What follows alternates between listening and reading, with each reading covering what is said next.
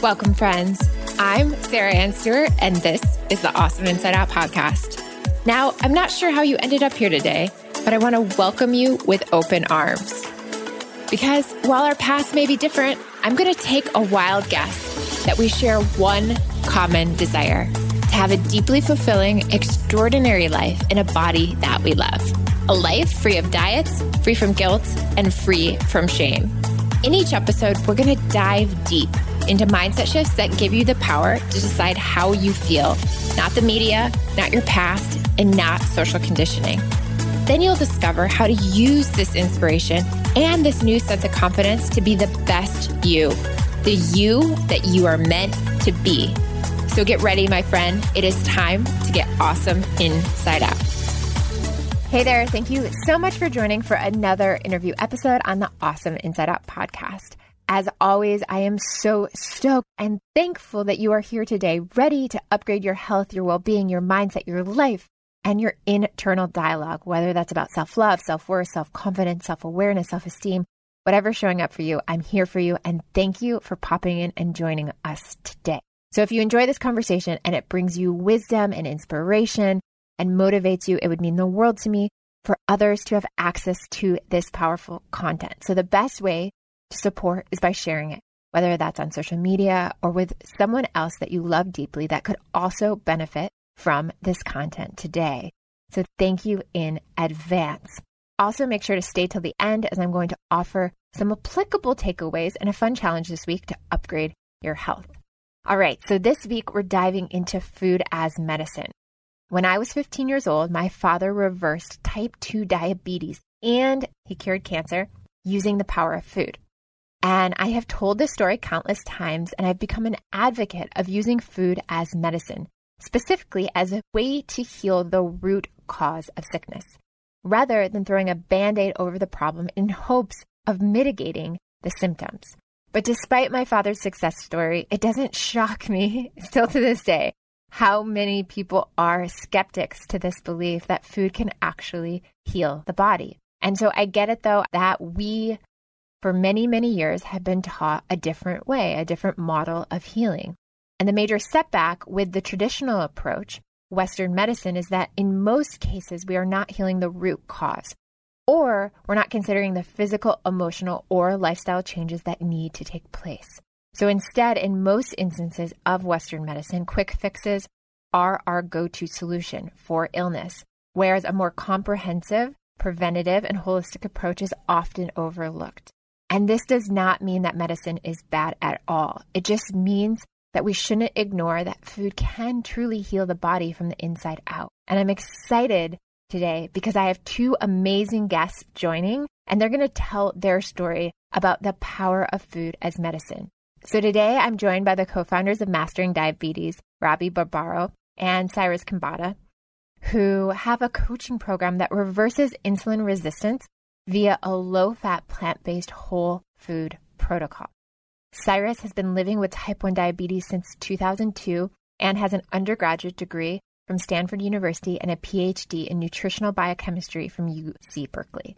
Robbie was diagnosed with type 1 diabetes in 2000 and has been living a plant based lifestyle since 2006. He worked at Forks Over Knives for six years, has an undergraduate degree from the University of Florida, and has a master's degree in public health from the American Public University. Cyrus and Robbie have been featured on Healthline, MindBody Green, NPR, and PBS.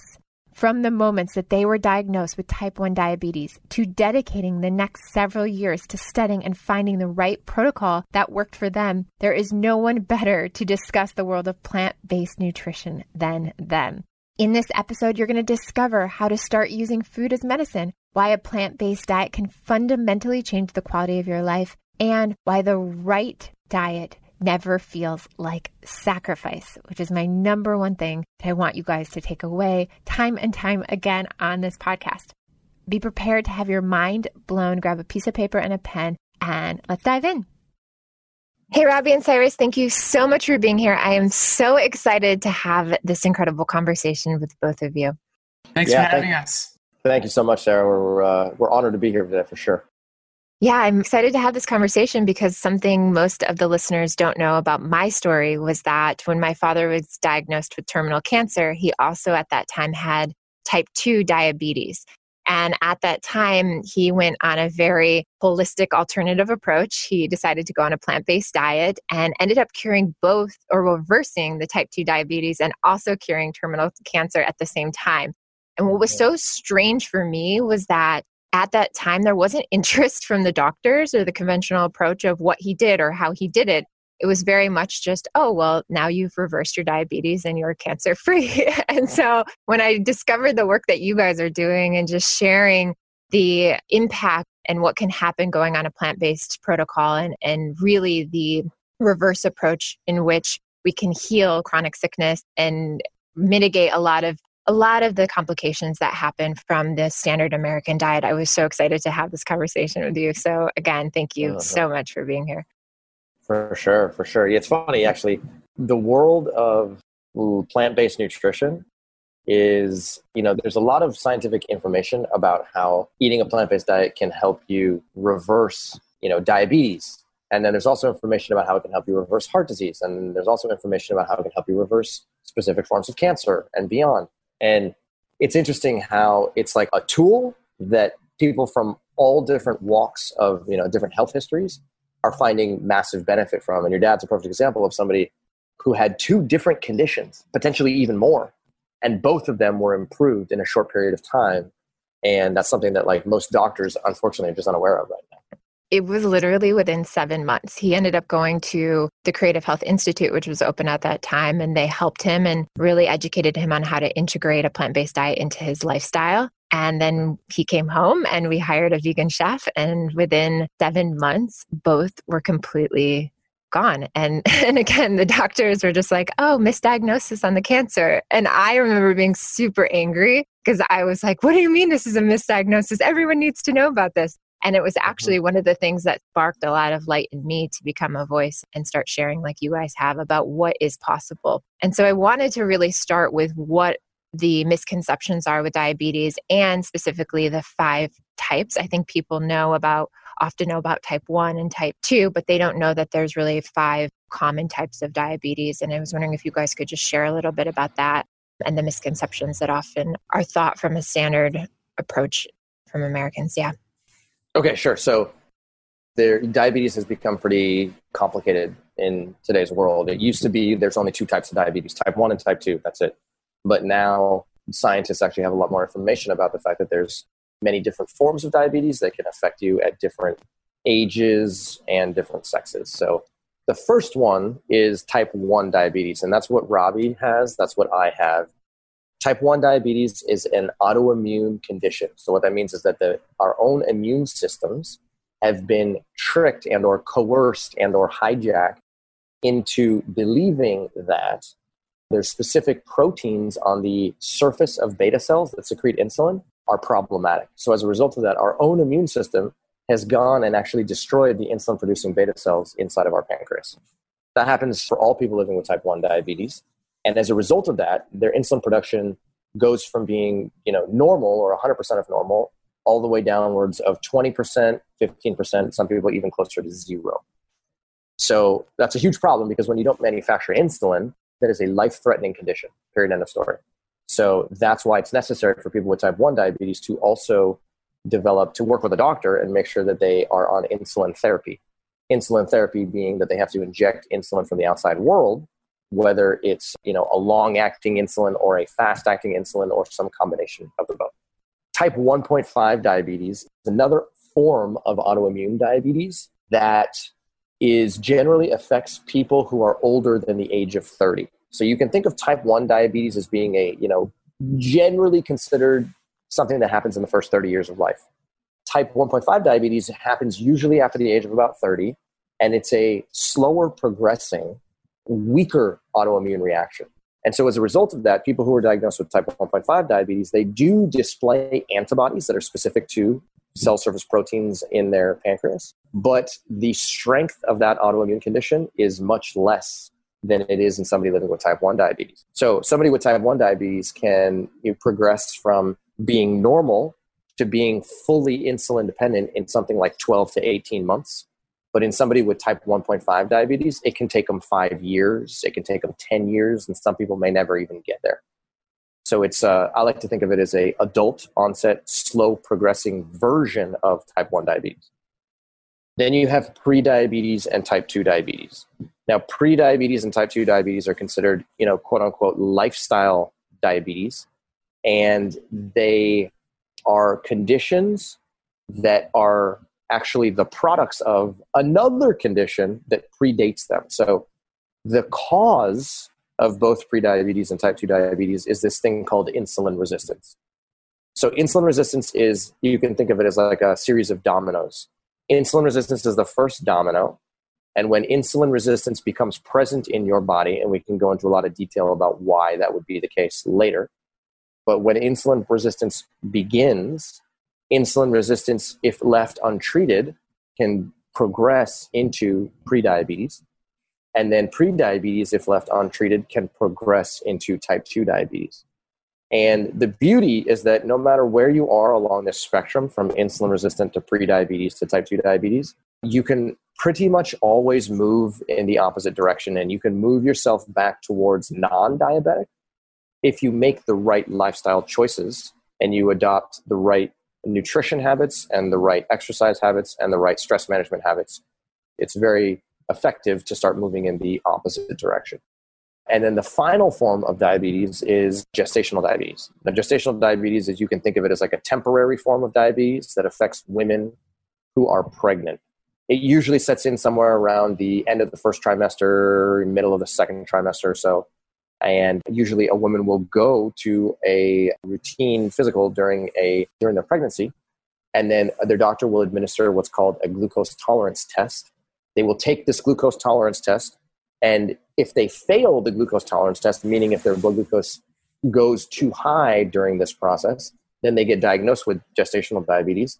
And as a result of that, they then are told to modify their habits such that they can improve their own health, you know, the mom's health, but then also improve the chances of the baby being born in a very healthy state. Mm-hmm. Mm-hmm. So, gestational diabetes, the interesting thing here is that women who are diagnosed with gestational diabetes, if it disappears during or after pregnancy, are still at a greater risk for the development of prediabetes and type 2 diabetes after they deliver.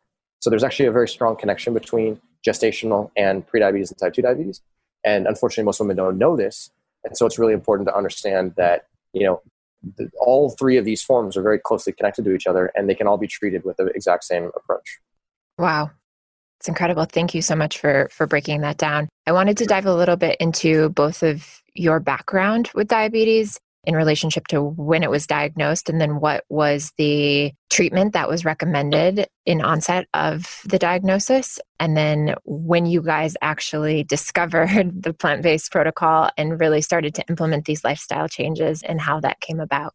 Yeah so for me i basically self-diagnosed myself with type 1 diabetes. I have two older brothers and my middle older brother was diagnosed eight years prior to me. So I was familiar with type 1, I was familiar with the symptoms, and I was complaining to my mom. I said, Mom, I'm thirsty all the time. I'm going to the bathroom all the time. I think I have diabetes just like Steve. And she said, No, no, don't be silly. You don't have diabetes. I was like, Okay. And eventually, her and my father traveled to Florida. We were living in Minnesota at the time. They were looking at homes because we were going to move there. And she called to check in and say, How are things going? And I said, Mom, I couldn't sleep last night. I was cramping the whole time. She said, Okay, go upstairs, use your brother's blood glucose meter, and test yourself. And I did. And I was well over 400. You're supposed to be somewhere between 80 and 130. And right then and there, my brother said, Yep, you have type 1 diabetes. Pack your bag. You're going to be in the hospital for a few nights. So we went to the general doctor and they made the diagnosis there. And that was the first time I saw my older brother cry. He's like, Oh, I'm so sorry you have to deal with this. And I remember my parents coming back the next night, and my dad just said, Look, this is an inconvenience. Don't worry about it. You can still do whatever you want in life. And that was sort of the mentality we took. My parents made sure that we had the best care possible. So, living in Minnesota, we could travel to Rochester and go to the Mayo Clinic, where I had an endocrinologist, I had a nutritionist, had a psychologist, and they were just trying to give us complete care. And at that time, it was really just the standard American diet. Make sure to follow each of the food groups and just do your best to eat what you want and be normal. That was the key thing. Like, oh, we just want you to still be a normal adolescent. So I was 12, just about to turn 13 at this time when I was diagnosed. And I think in hindsight, that was a missed opportunity to really educate me on what things I can do to improve my overall health, not just my diabetes health and my A1C and my blood glucose management, but what can I do to actually become a healthier person? And Cyrus and I both see this in hindsight as a blessing now.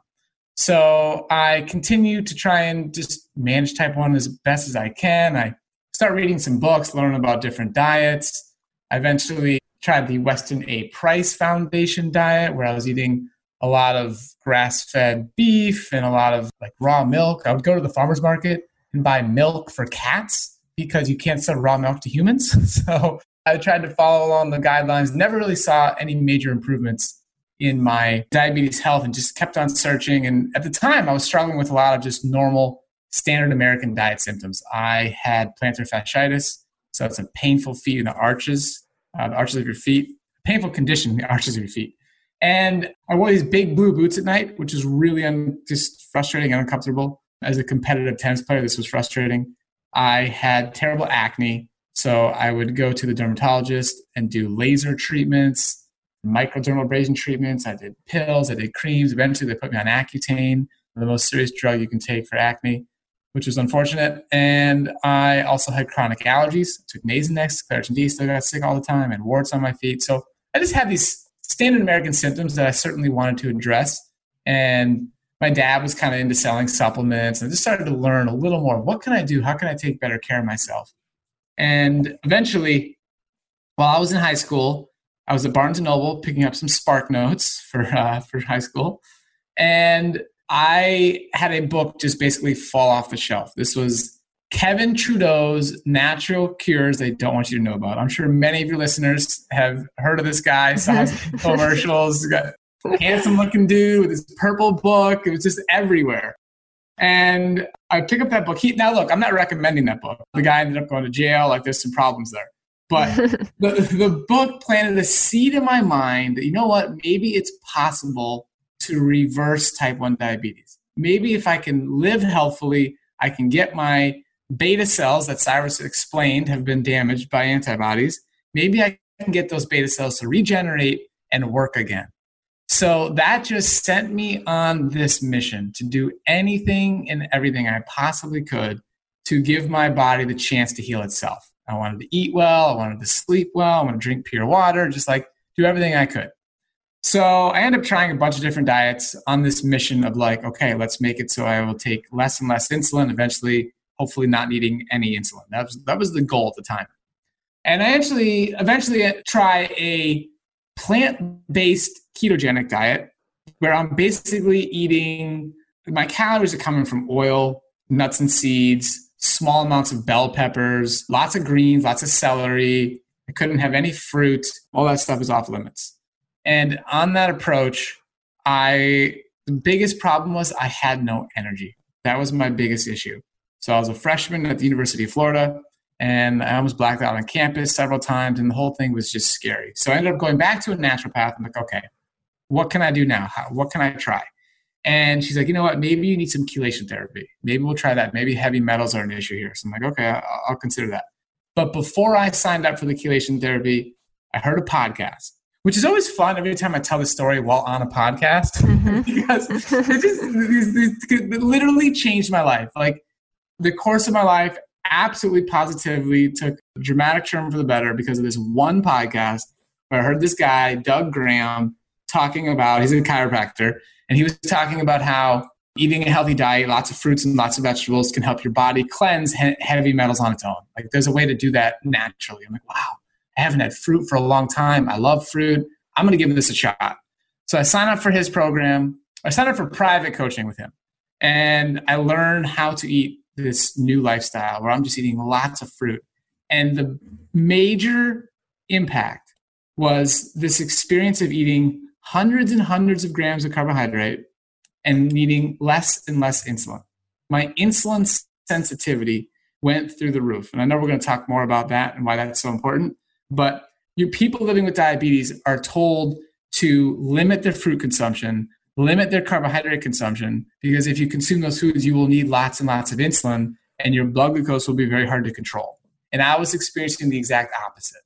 So at this point, I'm a freshman at the University of Florida. I have access to peer reviewed journals. I start looking into this like, what's going on? Like, is this stuff been documented? And I find that this has been in the research for almost 100 years now. And I got really excited about it, just kept on doing it. My skin cleared up, plantar fasciitis went away. I don't take any allergy medications, no more warts on my feet. The only medication I use now is insulin and I will literally eat more grams of total carbohydrate in one lunch meal than I did an entire week on a plant based ketogenic diet. And I still use less total insulin than the average person doing a ketogenic diet. So a normal human pancreas will secrete roughly 25 to like 50 ish units of insulin per day. Cyrus and I are both on the low end. I use about 27 units of total insulin per day while eating five, six, seven, eight times more carbohydrate than any diabetes organization would, would ever recommend. So this personal transformation then being you know confirmed through peer-reviewed research led me to like really get passionate about this and share it with others so here we are today mm. with our book out and helping a lot of people and it's really exciting wow Wow, wow, wow. I was laughing about the Kevin Trudeau because mm-hmm. that was one of the first books that I was like, wow, someone's speaking out about this. Yes. And I also don't recommend it, but I, I do have that memory as well where I was, it was like the first awakening to, wow, someone's actually talking about this in the mainstream. That's what he did a great job of raising awareness. His exactly. infomercials worked. exactly. He was a good marketer. Yeah, I would love to hear your story, Cyrus, as well, just about how you also came to just discover the importance of plant based. I think it's important for people to hear that it's not often through the medical community. It's often through a podcast, it's often through a book, it's often through, like myself, just someone who's become an expert because they have a voice or you guys. It's not always, you know, through a medical community or, or the people that we often trust. And so, right. Cyrus, I'm curious for you too, what, what that journey looked like. Yeah, for sure. So I was diagnosed with type 1 diabetes at the age of 22. So I was a senior in college. I was going to Stanford University and I was just graduating, trying to move on with my life. And uh, all of a sudden, out of nowhere, I get diagnosed with uh, type 1 diabetes, which to me seemed kind of strange because I didn't really know anything about diabetes to begin with, but I thought that I was a pretty healthy guy. And, you know, I had been, I have been an athlete my entire life. And I thought I ate a healthy diet. And yet, at that time in my life, I was very low energy, urinating something between 15 and 20 times per day. My memory wasn't very good. I was noticeably slower than usual. And I knew that something was wrong. I just didn't exactly know what I could do about it. So I picked up the phone and I called my sister, and she's a family practice doctor of osteopathy. And I said, Hey, Shanaz, I got all these symptoms. What is going on? And she is normally a pretty cool cucumber and she doesn't really get fazed by much. She started crying immediately and she said, Cyrus, please drop everything that you're doing right now and go straight to the hospital. And I said, Why? She said, Because you're explaining to me that you have the symptoms of type 1 diabetes and it's very dangerous. In fact, it's life threatening. Don't mess around. And I said to her, I was like, Shanaz, come on, I, I don't have type 1 diabetes. What are you talking about? she said, Cyrus, I don't have time to explain. Just go. So I said, all right, fine. Uh, went to the, checked myself into the health center. And while I was there, they, in a blood glucose meter, they left, the, the nurse, you know, sampled my blood, left the room, came back within three minutes or so. And I had already passed out. I was, I woke up to the, the sound of her coming back into the room. And she looked at me and she said, she looked me square in the eye and said, Do you have a car here? And I said, No, I do not have a car. And she's like, How did you get here? And I said, I walked. She goes, Okay, great. We are going to take you directly to the hospital right now because your blood glucose is alarmingly high. And I said, How high is it? She said, It's 680. And I said, oh, Wow, I, I don't know what that means. She said, Your blood glucose is supposed to be between 80 and 130 all day long, every day your blood glucose is six times higher than it needs to be. This is an emergency situation. We got to go. So they ended up transporting me to the hospital. And once I got there, the doctors at the hospital, you know, they triaged me immediately, took me to a, a room, and then started in they gave me two injections one of them was saline in one arm and the other one was insulin in the other arm and the whole purpose was to get me hydrated number one but then also to uh, start bringing my blood glucose down by using insulin so under supervision for the first 24 hours in the hospital they discovered that not only did i have type 1 diabetes but i actually had two other autoimmune conditions that didn't go fully diagnosed before that point. and those two other autoimmune conditions were Hashimoto's hypothyroidism and alopecia universalis. So the first one, Hashimoto's hypothyroidism, is basically a form of hypothyroidism that is today. And uh, it's when your thyroid gland does not secrete a sufficient amount of thyroid hormone. So that had set in over the previous approximately six months and I remember feeling quite low energy and not really being able to explain why that was happening to me. But Hashimoto's was the explanation. The second thing, the, the next condition was alopecia universalis, which is just a fancy way of saying you don't have any hair or you lost your hair. So, in the six months preceding diagnosis with type 1 diabetes, my hair had begun to fall out and it was falling out relatively quickly. And I had basically just shaved my head so that I wouldn't have to deal with hair loss anymore and I was basically bald at that point. So the doctors basically pieced this puzzle together and they said, You have not one, not two, but three autoimmune conditions. How interesting. And I said to myself, That is quite interesting. Why is this happening? And they said, Well, we don't know the answer. There's, you know, we got to like probe a little bit deeper. So to this day, I still don't have an answer as to why I have all three of those autoimmune conditions. The thing that's important here is that I was diagnosed with all three of them within a six month window. So you can imagine as just like a happy-go-lucky, you know, college graduate that all of a sudden you go from being a healthy, a quote-unquote healthy individual, to someone living with three autoimmune conditions with no explanation. It was a little bit unnerving, to mm-hmm. say the mm-hmm. least.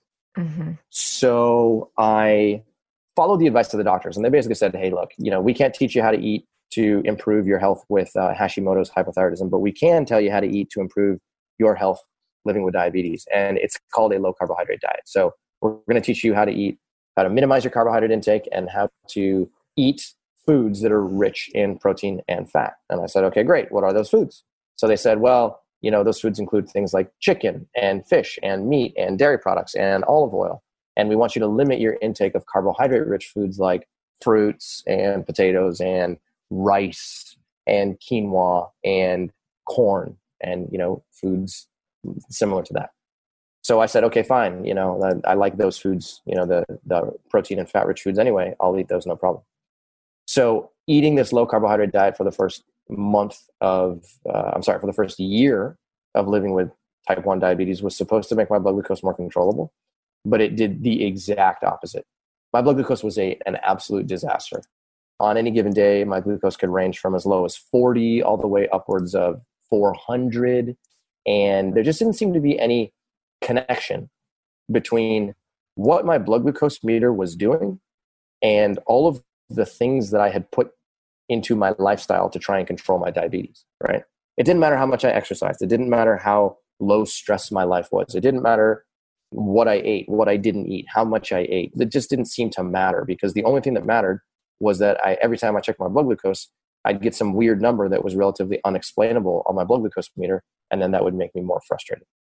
So after about a year of living this way, I decided that enough was enough. I just wasn't willing to put up with this anymore. And my body felt terrible. I mean, I was tight, I was sore all over the place.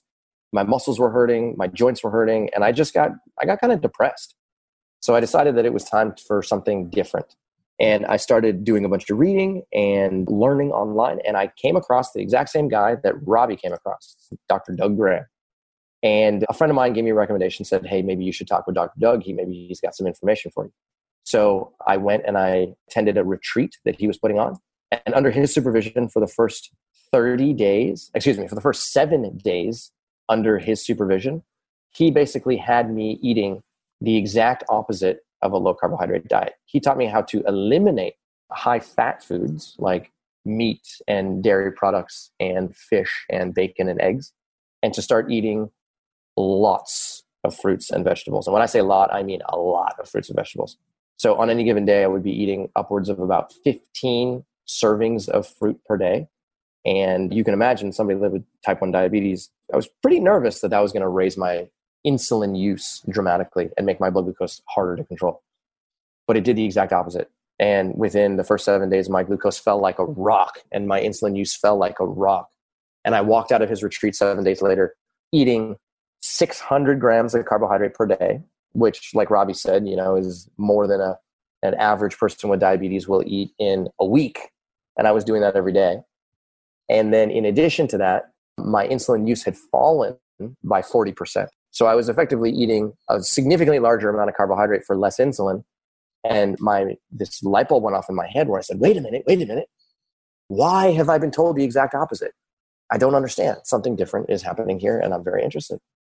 So, long story short, I put myself back to graduate school and I went and I got a PhD in nutritional biochemistry because I was so intrigued by what was happening inside of my own body that I wanted to learn more information. I just wanted more and more and more. So I went to UC Berkeley, I studied nutritional biochemistry, and there I was given the opportunity to learn more about diabetes, what it is, what causes it, how do you influence diabetes to your advantage, how do you make it worse, and how do you recover diabetes. And while I was there, I uncovered more than 100 years worth of evidence based information, just like Robby was alluding to, about the fact that human beings, you know, we know, we have known for almost 100 years how to solve type 2 diabetes and prediabetes and how to control type 1 diabetes with precision. This has been known for many, many, many years. It's just that the mainstream medical world and the mainstream scientific world just isn't paying attention to that information. And so, as a result of that, we created Mastering Diabetes so that we could go teach people living with all forms of diabetes how to transition to a plant based diet so they could get very, very similar results to us, if not even better. And here we are today, three, four years after creating Mastering Diabetes, having changed the lives of many people. And we are pretty excited about that. It's really incredible, also, just because when you're someone who has been diagnosed and your doctor is telling you that there is no way to reverse this condition or there's no way to cure a condition regardless if it's diabetes or or something else i believe that that just imprints in your mind and then you stop the search and you just become complacent with okay this is going to be my life and i think it's so important that's why i absolutely love what right. you guys are doing because only through education and stumbling across those pieces of information would you have had this awareness to say oh my gosh there's another option and yet, so many people are just like, okay, this is my destiny. And so I'm going to become complacent and I'm going to live with this. And then that continues down this rabbit hole of the anxiousness and sometimes the depression of, okay, this is what I have to live with. And I just love that, that there's this other approach that is so driven by hope and trust that our bodies know how to heal. Um, totally. Um, yeah, I wanted to ask you guys specifically to go into that insulin resistance piece. How did someone know if they're insulin resistant? And and what does that even mean? What does it mean to be insulin resistant? Just so people have some context around that. Okay, sure. So, insulin resistance is a uh, very prevalent health condition that affects more than one third of the US population today. And most people who are living with insulin resistance have no idea because it's not a it's not a condition that's routinely tested for and there's kind of very crude metrics to test for it in the first place when you go to the doctor's office but insulin resistance is a condition that is caused by the excess consumption of dietary fat. And right there, I'll stop myself because there are many people who will disagree with me and tell me that I don't know what I'm talking about and that we don't understand the biochemistry of insulin resistance. But if you go into the literature and you actually search for the things that cause insulin resistance from a uh, from an experimental point of view, consumption of not only excess dietary fat but specifically saturated fat is what creates the state of insulin resistance. So when you consume high fat foods, whether they're chicken or red meat or white meat or fish or bacon or eggs or cheese, the fat in those foods are locked up into molecules called triglycerides. So those triglyceride molecules enter your mouth, they travel down your esophagus, they get into your stomach, they start to get partially acted upon by enzymes inside of your stomach, and then they end up in your small intestine. Your small intestine has is like a chamber whereby your liver and your pancreas and your small intestine itself are manufacturing enzymes that are specifically designed to try and break apart the constituents inside of your food. And so there are specific enzymes whose job it is to tear apart this triglyceride molecule and rip off the glycerol backbone from the fatty acids. So the fatty acids end up getting absorbed through the walls of your small intestine. They enter your blood and then they circulate to tissues all throughout your body. Now, if if those fatty acids ended up going into your adipose tissue or your fat tissue and only your adipose tissue, then diabetes wouldn't really be a problem in today's world. The problem is that these fatty acids get directed towards your adipose tissue, which is technically speaking a safe place to keep them because it's a tissue that's perfectly designed to uptake fatty acids when they're present and to store them for long periods of time. But in addition to those to the adipose tissue, fatty acids also migrate their way into your liver and your muscle.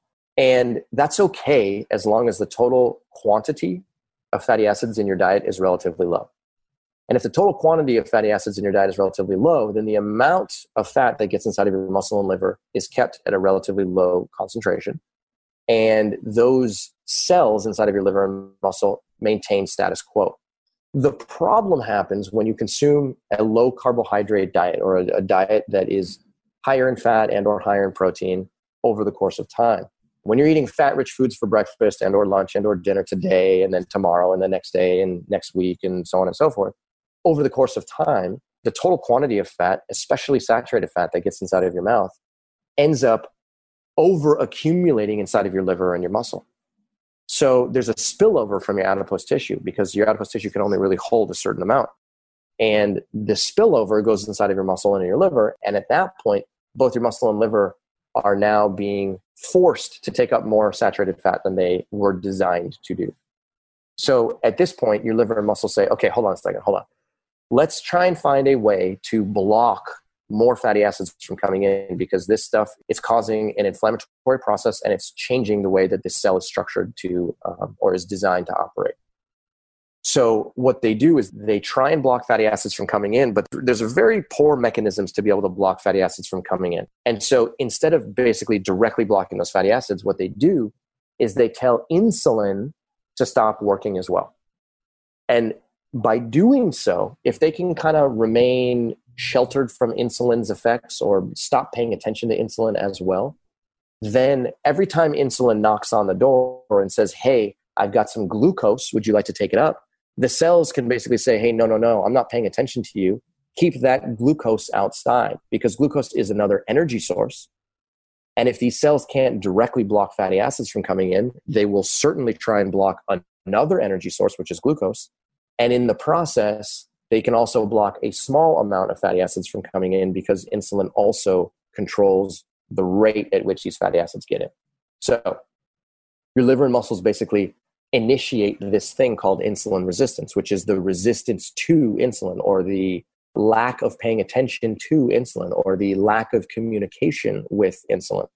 And by doing so, they basically are trying to protect themselves against more and more energy from coming inside. So what that means is that the next time you go eat something that's carbohydrate rich, whether it's a banana or a mango or a plate of black beans or quinoa, when you eat carbohydrate rich foods, the glucose from those carbohydrates tries to get inside of your liver and muscle and it's accompanied by insulin. So insulin knocks on the door and says, "Hey, knock knock, I got this glucose. Do you want to take it up?" And your liver and muscles respond by saying, "No, no, no, no, no. I'm playing the insulin resistance game. I'm not going to pay attention to you. I have to burn these saturated fatty acid molecules that came before you. And once I'm able to burn a significant quantity of them, then I can take you up. So effectively, there's a traffic jam, right? The saturated fatty acids have sort of like created the traffic jam, and the glucose is just the messenger which is getting left behind.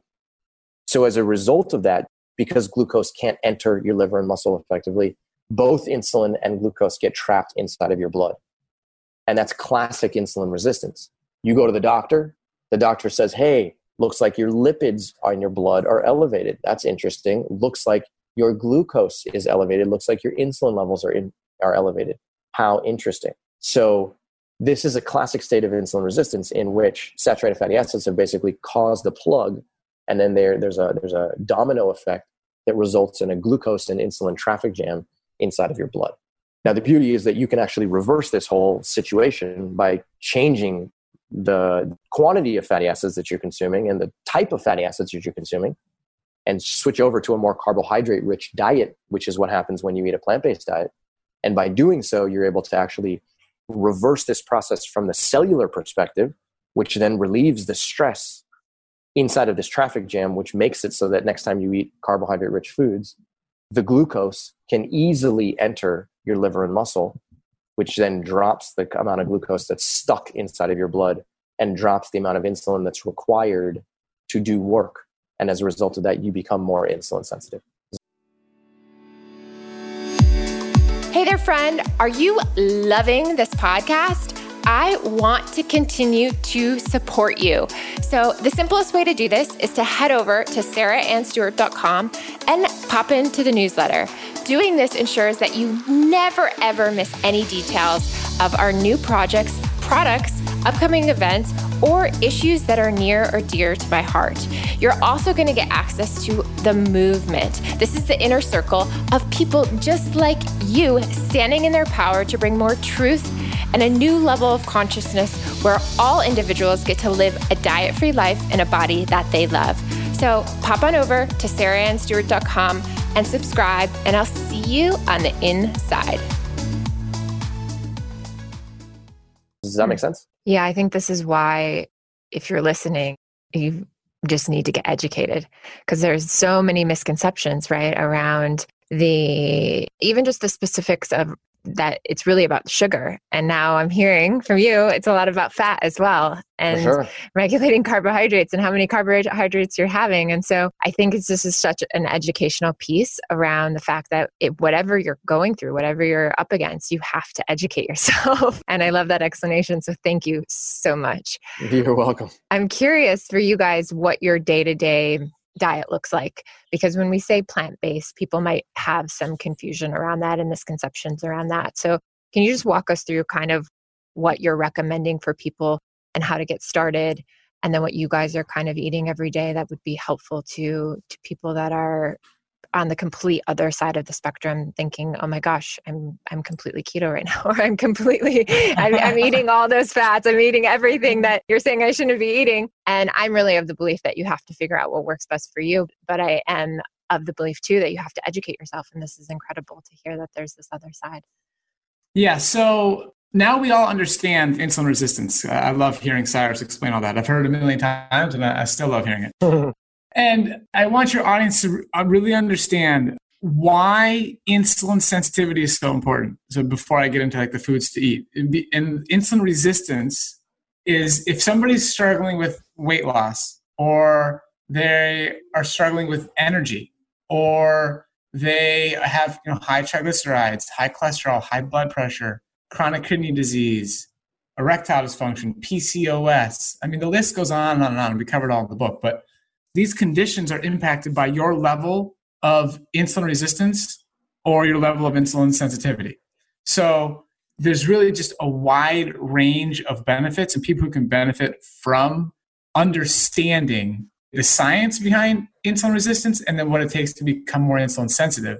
And then you see all these amazing results. So for people like Cyrus and myself, we're living with type 1 diabetes. So we're these fascinating test subjects where we can objectively see how insulin resistant or insulin sensitive we are on a meal by meal basis because we know how much insulin we're injecting. Whereas a lot of people listening to the show, like you don't know if your pancreas secreted more or less insulin because of that one specific meal. You don't know.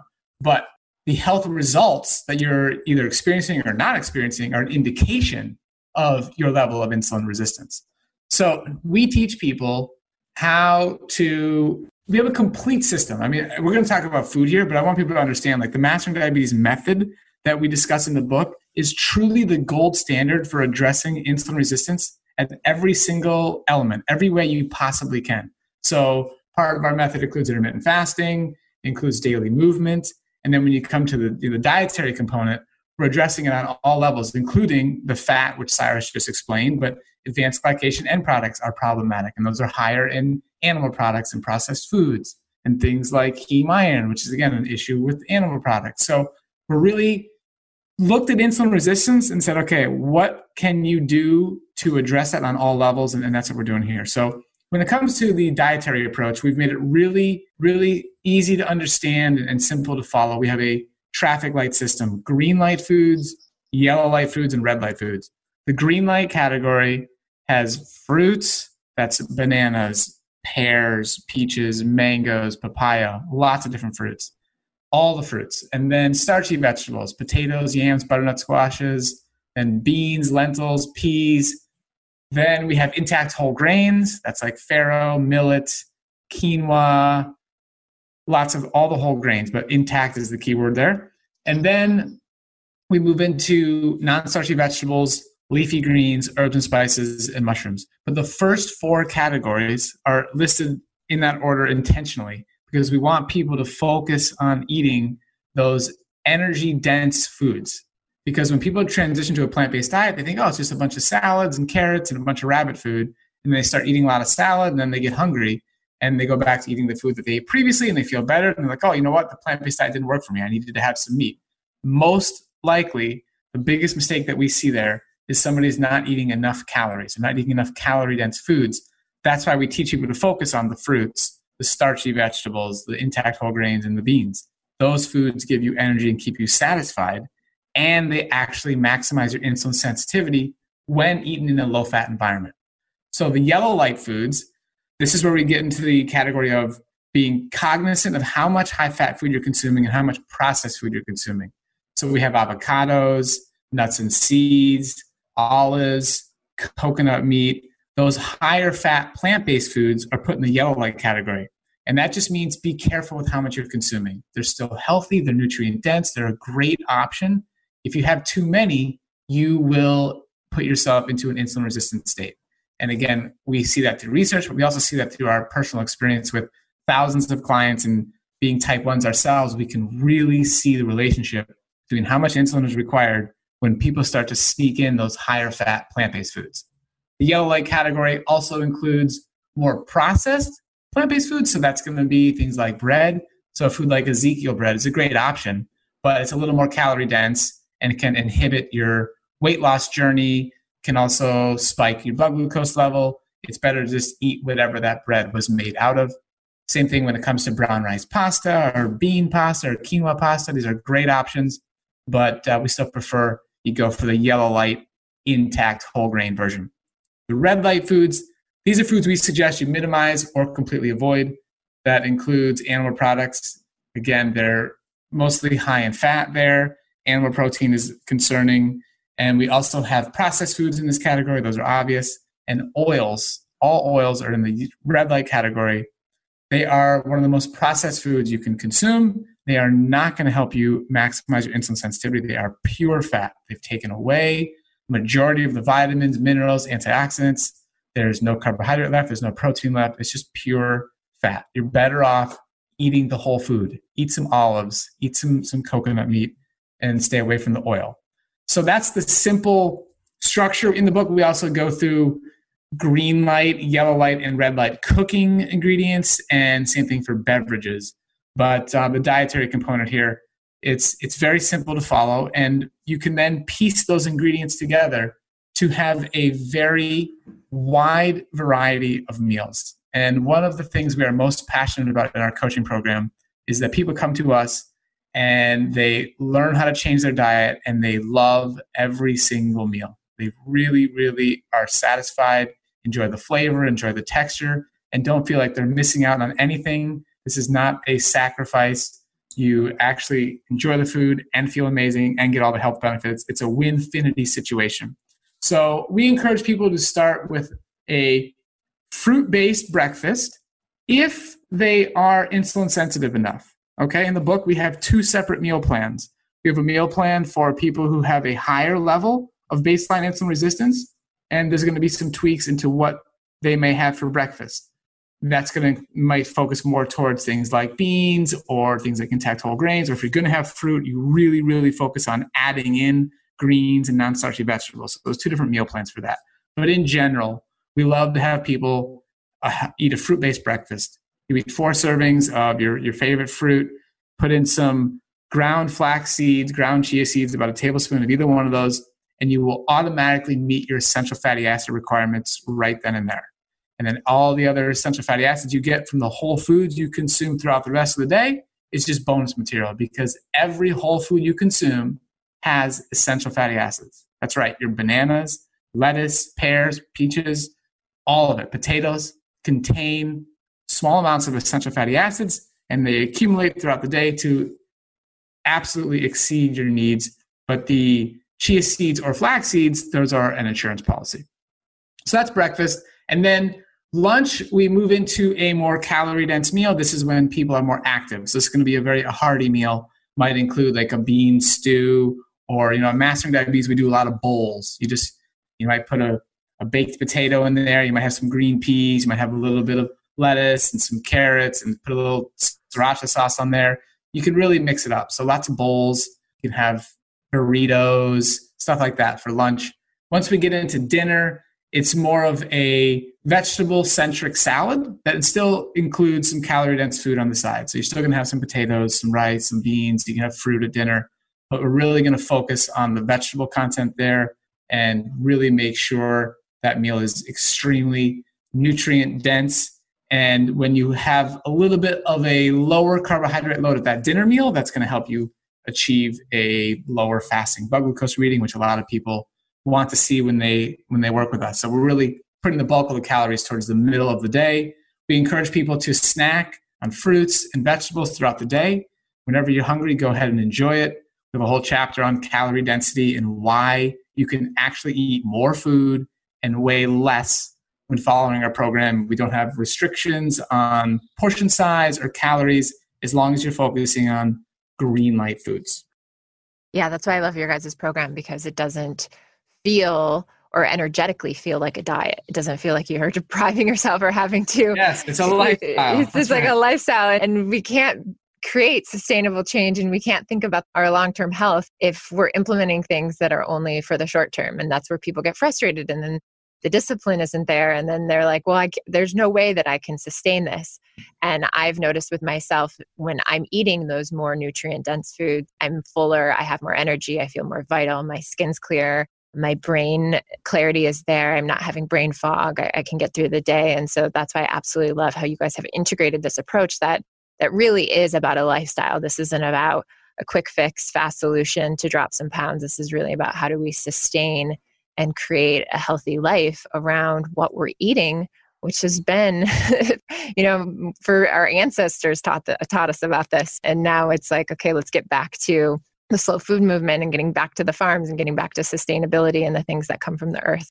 so I'm really, really thankful for the work that you guys have done. I could literally ask you guys so many questions, but I know we've been going for about an hour. I wanted to just let people find out more about you guys and where your programs are, where you're where they can get your book, all of those amazing things so that they can dive in deeper and really get access to this content and, and make sure that they're they're following up. So where are the best places to reach out and, and connect with you guys? Okay, so first off, we have a podcast too, and it's called the Mastering Diabetes Audio Experience. So if you like podcasts, come and check us out over there. We release the show about once a week and interview a lot of experts. That's one of our favorite things to do at Mastering Diabetes is lean on a bunch of other really, really smart people and bring their information to the surface so people can uh, really understand the truth about insulin resistance, insulin sensitivity, and how it relates to chronic disease. So check out our podcast. The book is available everywhere you can buy a book Amazon, Barnes and Noble, your local bookstores. We also read our audiobook, which was really fun we got to add in some extra material in the front of each chapter and some bonus stuff that we added to the book when it was already printed. So that's available on Audible, Google Play, wherever you listen to audiobooks. The book is also in digital format, so Amazon, Kindle, Nook, you can get it everywhere. So we're excited about that.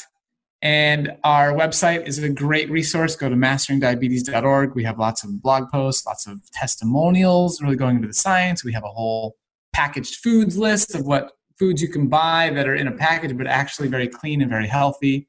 So we've put together a lot of resources there. We're on social media Instagram at Mastering Diabetes, YouTube, Mastering Diabetes, Facebook.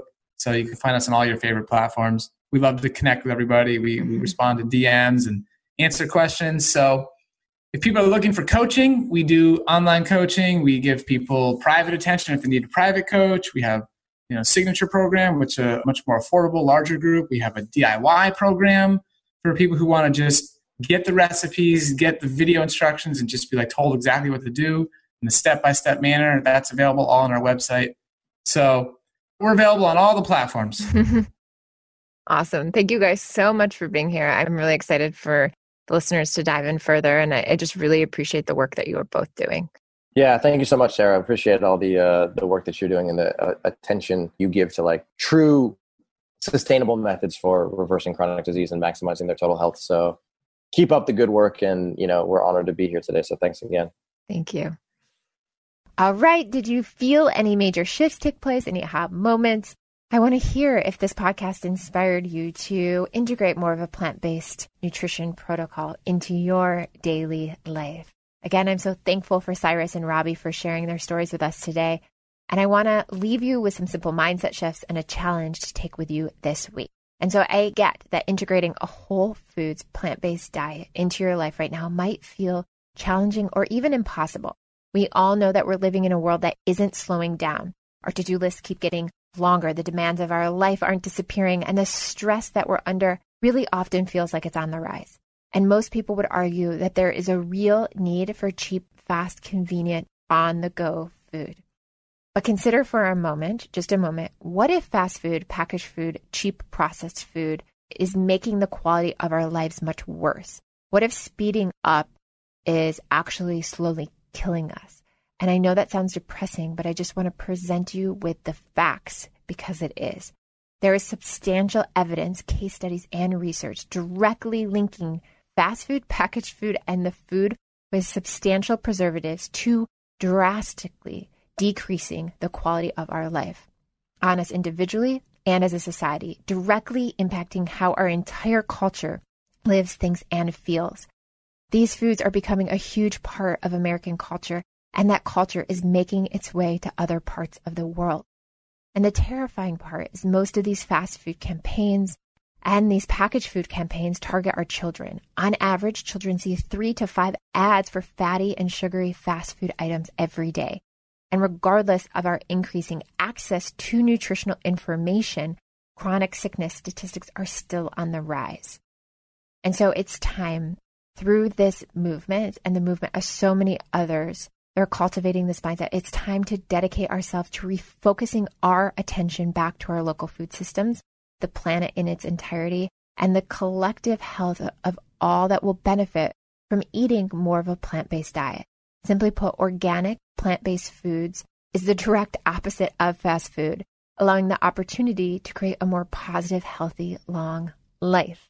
And I believe eating more plant based foods, even if it isn't in the entirety of your every single meal, it's the secret to achieving more of your wellness goals, whether it's maintaining a healthy weight, boosting your mood, increasing energy, improving your skin, preventing disease, or aging gracefully. It begins with the consumption of chemical free and clean food and returning back to our kitchens and the farms and the places in which we get this organic, clean food.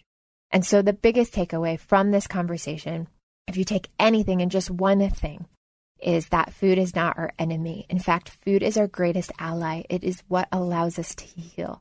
So, in order to find the right foods to nourish, heal, and support our health, we need to then listen and understand our bodies. Sometimes finding the right protocol takes time and patience and asks us to listen to our body's cues as they arise.